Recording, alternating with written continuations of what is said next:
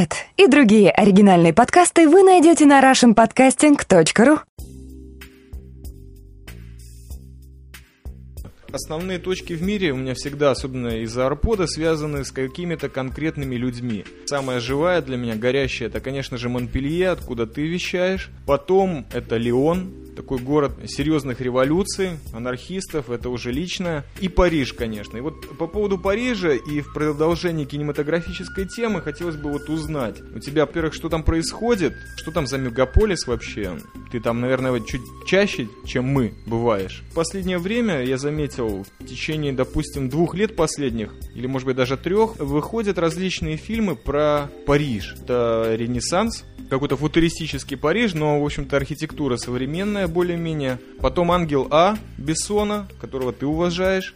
И вышел еще один как кинодайджест, называется «Париж, я люблю тебя». Париж, он немного не такой, каким его пытаются показать, то есть он совершенно не такой, каким его пытаются показать э, в фильмах. Мне показалось, что на самом деле, несмотря на немного странные сюжеты и некоторую нереальность некоторых сюжетов, да, например, там, по-моему, про вампиров было что-то. Париж, я люблю тебя достаточно неплохо отразил именно тот факт, что Париж, он разный любой город, он в первую очередь реагирует на интенции человека, который в него приезжает. Да. Таким образом, Париж, ну, если ты ты приехал в него восхищаться, то ты будешь ему восхищаться, и он тебе и он сделает все ради этого. Я имею в виду город сам. Если же ты приехал просто просто проездом, то то так и получится, что ты был просто проездом. Для меня Париж открылся только на второй мой приезд или даже на третий. Было приблизительно так. В октябре я туда приезжала, потому что... Ну, в смысле, в прошлом году еще. Потому что меня попросили.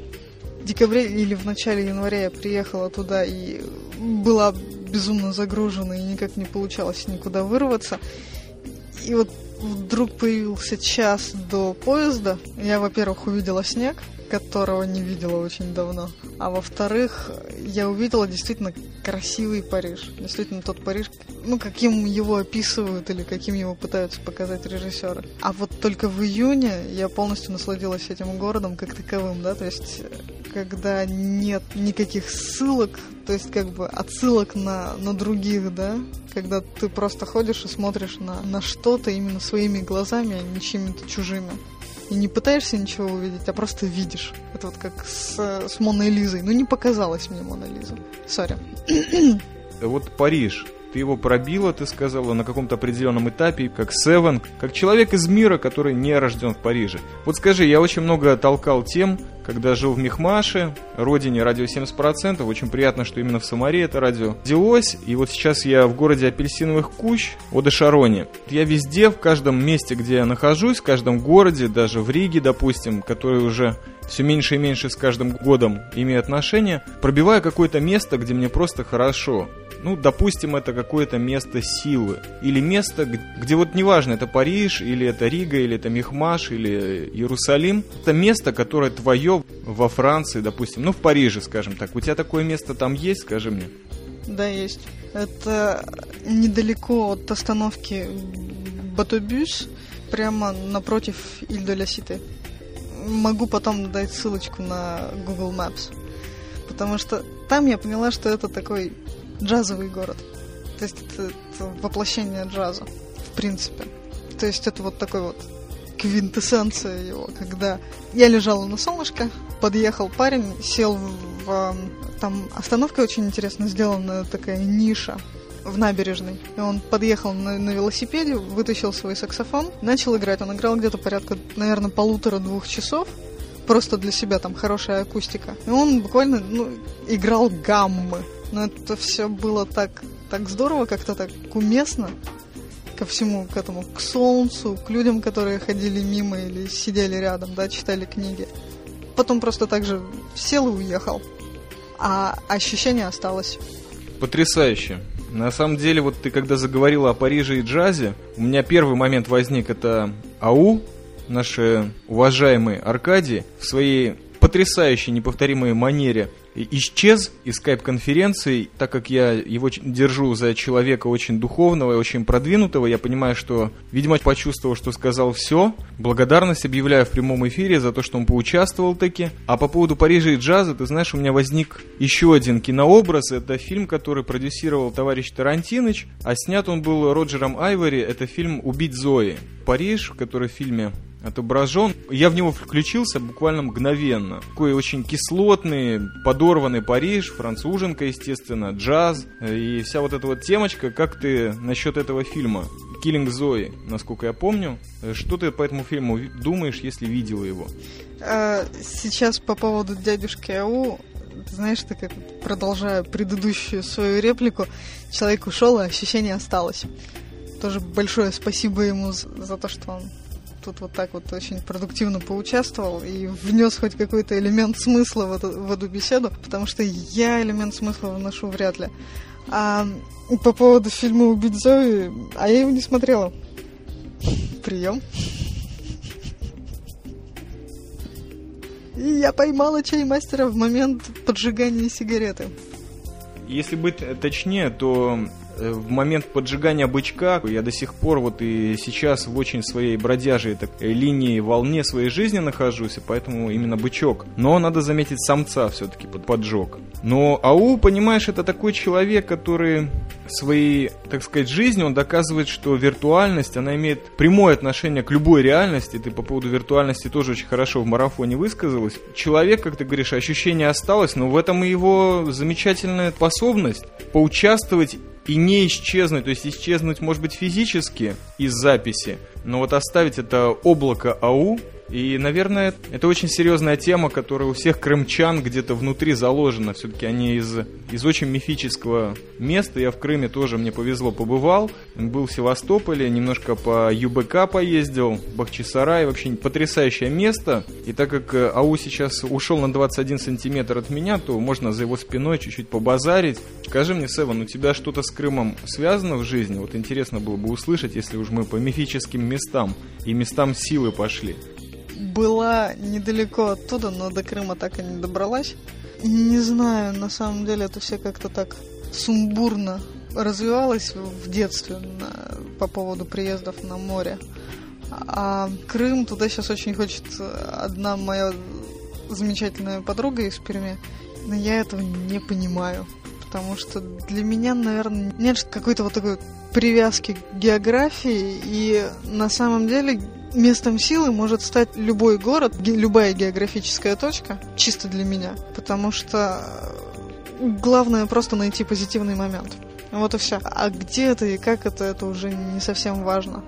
Вероятно, по этой причине я не, я не понимаю, знаешь, вот таких вот привязок, как ты можешь жить там, как ты можешь не жить там, как ты можешь не хотеть туда. Вот. Так что вот такой вот я странный человек.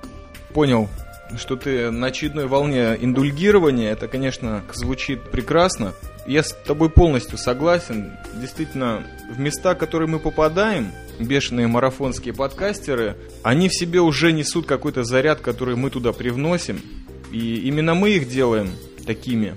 Но прекрасно, что мы можем их осветить и что-то такое серьезное рассказать. Вот это наш чисто человеческий арпод мэп, или, может быть, Севен или чаймастерский мэп. Ну, неважно, это наша география прикладная, человеческая. После географии меня, конечно, сразу же тянет на архитектуру, что-нибудь такое сказать интересное. Но, наверное, это тема для отдельного разговора. Скажи мне, пожалуйста, вот э, меня очень интересует, я осветил немножко о бродягах в последнее время, что-то там такое. Понятие клошар, архивное, очень старое, оно еще существует во Франции? Оно еще существует во Франции, их все меньше и меньше, если говорить о Франции как таковой, да. Сейчас все больше странных молодых людей, которые обзывают себя антиглобалистами, но которые нифига в этом не понимают, заводят 2, 3, 4 собаки и с ними ходят по Франции из одного города в другой. Но клошары как таковые есть, есть в Париже, и они по-прежнему живут под мостами, и они по-прежнему живут в палатках. По-прежнему достаточно странным образом очень мило здороваются и общаются с любыми людьми, с теми людьми, которые хотят пообщаться с ними. И, как ни странно, действительно попадаются философы. Ну, такие жизненные, бытовые философы, что ли. Скажи, клошар это чисто уже парижская живописная подробность, или все-таки где-то по Франции, если тебе удалось увидеть это, еще присутствует? И по поводу сквотеров, вот сквотеров можно назвать клошарами? Они тоже такие приятные? Или это уже другая антиглобалистическая градация современной архитектуры или какого-нибудь урбанистического пейзажа? Не знаю, они разные. Они разные, и сквотеры, ну, в смысле, вот молодежь с дредами и пирсингом во всех выступающих местах, она как-то немножечко, да, в милитаре одежде, она как-то немножечко не вписывается вот в понятие клашара, которое существовало и существует до сих пор. Клашары все-таки это люди немножечко уже в возрасте. Немного в возрасте, немного повидавшие жизнь совершенно не обязательно действительно, ну, как бы сказать, СДФ. Есть самым странным образом люди, которым предлагалось, и у которых есть где жить, и все, а они предпочитают все-таки улицу. Видимо, это у некоторых людей в крови. Сквотера же, я не знаю, кто-то, кто-то, возможно, действительно тоже у него это в крови, а большинство, как мне кажется, исключительно мода на это сейчас идет. Мода. Вот и все. Ну что ж, я могу тебе сказать только, что по поводу клошаров я сейчас очередной выпуск продумываю «Хозяева улиц», но он, может быть, не клошары будет называться, но посвятиться бродягам это сто пудов. Потому что я и просмотрел парочку фильмов по этому поводу, и вообще тема для меня вновь и вновь становится на первые статьи. Можно еще про клошаров? Вот такая вот а, самая большая разница между клошарами и сквотерами. Знаешь в чем? В том, что клошары, они не просят деньги. Если им, если им дают, им дают. А сквотеры просят. Причем таким вот очень навязчивым образом. Ну, то есть достаточно навязчиво на улице. Может быть, я просто не попадала на других, так скажем, на другие типажи возрастных СДФов, но как-то вот особое такое различие, да, именно вот на этом уровне. Наверное, это тоже в чем-то в чем-то говорит об особой философии предыдущего поколения. У нас, по-моему, получается таки, такой странный какой-то ритм, рваный. У тебя более динамичный, у меня менее динамичный, у меня вообще... И такое ощущение, что я ни черта не говорю. То есть, как бы я говорю, говорю слова какие-то, а смысла особого не складывается. Это тоже off, off the record такой про Клашев, по-моему, ты мне очень серьезно разрулила эту тему, за что тебе отдельная благодарность. И вот думаю, дядюшку Ау, это тоже очень э, порадует. Вообще, эта ссылочка твоя ли по поводу бродяг, она не только меня интересует. Конечно, в очередной раз хочется сказать, что под потрясающие возможности дает интернет. И, конечно же, последующий монтаж конкретно этой беседы. Хотелось бы просто заметить для подкаста слушателей или просто для себя, что ты нереально в это вложилась. То есть я просто хотел бы узнать, как вообще все люди, которые потребляют этот подкастинг, воспринимают вот тот факт, что подкастеры все-таки ужасные человеческие такие активисты, вкладывают немерено бабла во все это дело. Вот конкретно ты сейчас сидишь э, в интернет-шопе, проплатив за это все дело, бьешься с Audacity, с чаймастером, который все каком-то непонятном, недостижимом для себя качестве звука ведет речь. Хотелось бы засвидетельствовать большой респект, потому что ты реально в это вкладываешься. А я со своей стороны имею замечательного подпродюсера, дядюшку Ау, который этот наш интернет сионский конкретно поддерживает всеми техническими, финансовыми и духовными темочками. Из-за технических некоторых неполадок, наверное, от подкаста слушателей улетел один вопросик, который Севен мне задала. Это по поводу нашей переписки прямо перед э, скайп-конференцией. Блин, конференция звучит, конечно, круто, но не для нас, по-моему. В общем, вопрос был задан таким образом. Дело в том, что я в связи со своим проектом трудоустройства пытаясь как-то сбить настройку, о чем уже неоднократно говорил, и смотрю огромное количество кино, в том числе и американского мейнстрима, и то, что я сказал по этому поводу, можно заключить в одной фразе. Это для меня весь этот кинематограф американский, современный, последние продукции, он как один сплошной поток, который меня все меньше и меньше заинтересовывает. На самом деле я действительно пытаюсь как-то из Арпода, из различных ревью взять какую-то информацию по поводу выходящей продукции новой и понять все-таки, что происходит. Ну, то, что сейчас в голову мне приходит из фильмов, это, конечно, я посмотрел «Отступников», посмотрел Дитя человеческое. Да, кстати, вчера с твоей наводки посмотрел таки до конца «Последнего короля Шотландии».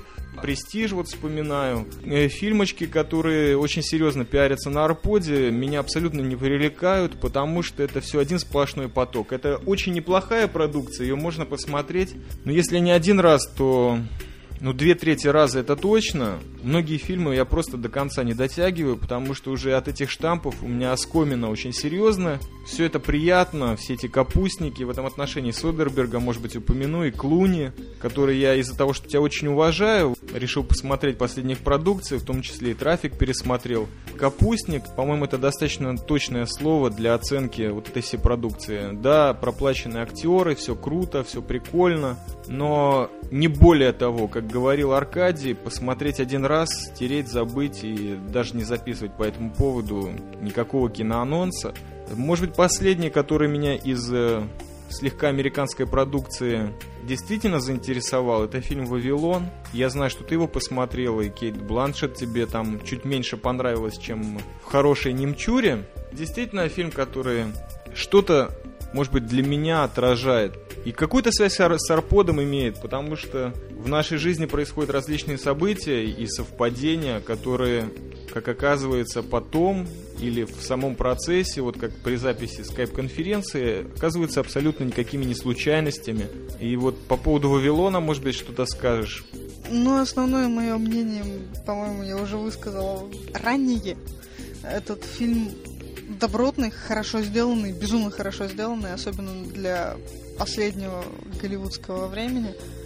Но, тем не менее, ничего сверхъестественного и сверхоригинального я, увы, в этом фильме не увидела. Может быть, потому что последние лет 20 все режиссеры именно это и пытаются показать, показывая связи на разном уровне так в деталях совершенно не соглашусь с тем, что Брэд Питт и Кейт Бланшет исключительно для кассовости. Не соглашусь с тем, что номинации на Оскар, например, японская актриса, которая там играет, блин, никак не могу запомнить и выговорить ее имя, несправедливы. Все справедливо. Несправедливо другое, несправедливо немножечко то, что этот фильм действительно получился более мейнстримовым, чем должен был бы быть для большей действенности его.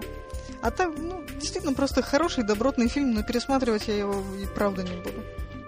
Абсолютно согласен по теме того, что это действительно очень приятный фильм, я, может быть, его пересмотрю. У меня пару раз возникали такие моменты, чтобы выключить, э, взять какую-то передышку и посмотреть в следующий раз, потому что некоторые моменты, которые очень как-то отражают что-то, что и в моей жизни, соответственно, произошло, не как кинозрителя, а какие-то жизненные ситуации.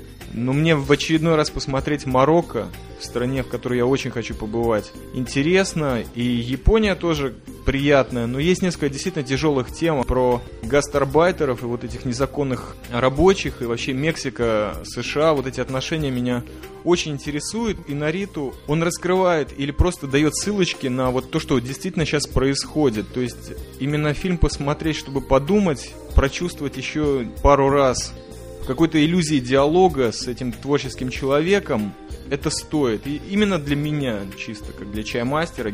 Мне приятно было, что в качестве сценариста, конечно же, и Нариту выступил, и его замечательный автор, с которым он работает вместе, это Гильермо Арьего.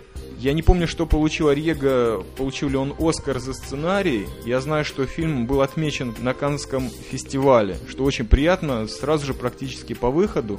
Арьего вообще тему незаконных вот этих зарубежных рабочих из Мексики пробил в фильме, который я тоже светил, но уже из Риги. Или это не я, была Генрих, я уже не помню. Короче, фильм «Трое похорон» Мелькиадеса Эстрады. Замечательный фильм, который тоже кстати, на Канском фестивале Томми Ли Джонс, режиссер, был отмечен отдельной наградой за лучшую актерскую работу. И Орега в очередной раз для меня какой-то пример того, что человек, живущий в этом мире, остро воспринимает все, что происходит, э, может быть, с его народом, с его нацией, живет широко раскрытыми глазами на происходящее вокруг него и умеет об этом достаточно верно сказать. Вообще фильм этот снимался на ранчо Томми Ли Джонса, именно вот на том месте, где вот близко ко всему.